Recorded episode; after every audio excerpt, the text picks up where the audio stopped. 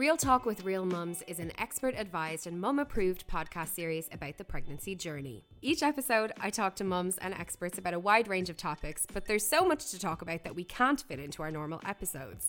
So, we thought we'd do a series of short mini episodes to answer the questions you've always wondered about and the questions you never thought to ask. We're calling these mini episodes Contractions.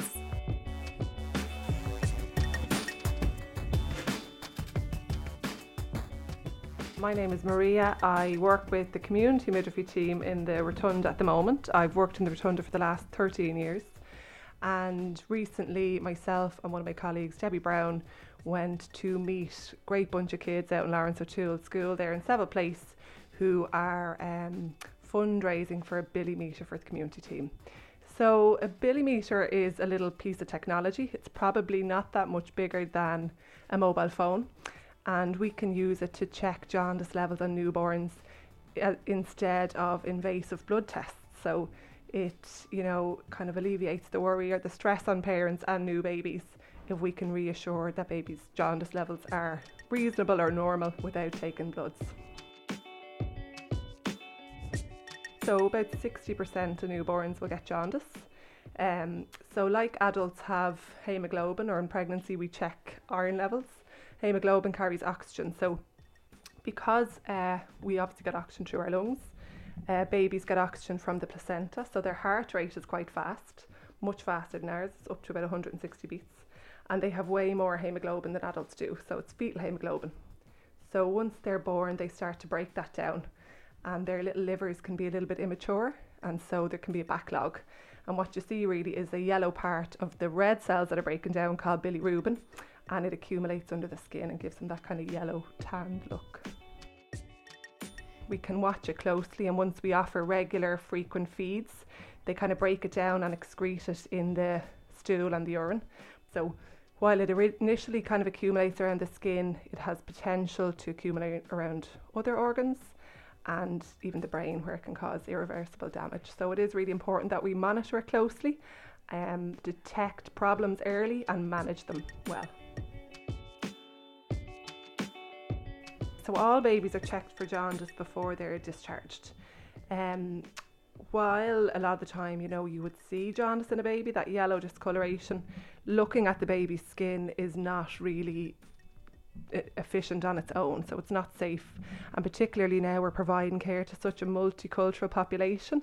Darker skin tones, as you can imagine, are harder to visualise the jaundice. So all babies absolutely are checked before they go home, and usually allocated low risk, low intermediate risk, high risk. Um, but apart from what the Bili meter tells us there's also risk factors. So it can be more significant in a baby who's premature, or it can be more specific in babies with um, certain blood types. So there's lots of things to consider. And then some babies, if they're clinically generally well and they're identified as low intermediate risk, not currently requiring treatment, it may well be that by using the Bili meter, babies can be discharged home safely with the knowledge that we can pop out to them, further assess them at home and recheck the levels. And obviously, those, you know, women are so keen to get home to settle in and start their recovery. So if we can come and visit them um, and reassure them of the levels the next day or the day after, it may well reduce the need for or prevent them coming back to the hospital or having unnecessary blood tests. So, really, really useful technology to have with the team. Jaundice levels actually are at their highest between day three and five. Um, so, mom may still well be in the hospital, or we, as the community midwives, may arrive to do a visit and you know notice that the baby's quite jaundiced um, or the public health nurse. So women who can't avail of the community midwifery team, um, maybe they're out of area or for whatever reason, the public health nurse would usually be into them within 48 hours of their discharge, so the public health nurse may notice. Um, but a couple of key things are if a baby, I suppose, appears quite yellow, if you've alarm bells there of a change, you always contact a healthcare provider. Um, if the baby is too lethargic to feed, um, or often if jaundice levels are high, baby can be, if not lethargic, very, very irritable with a high pitched cry. And two other little red flags would be very dark urine in the nappy or very pale stool. So they're certainly red flags to be aware of. If in doubt, check it out, is what we say. It's never, never wasting time to make a call and seek advice.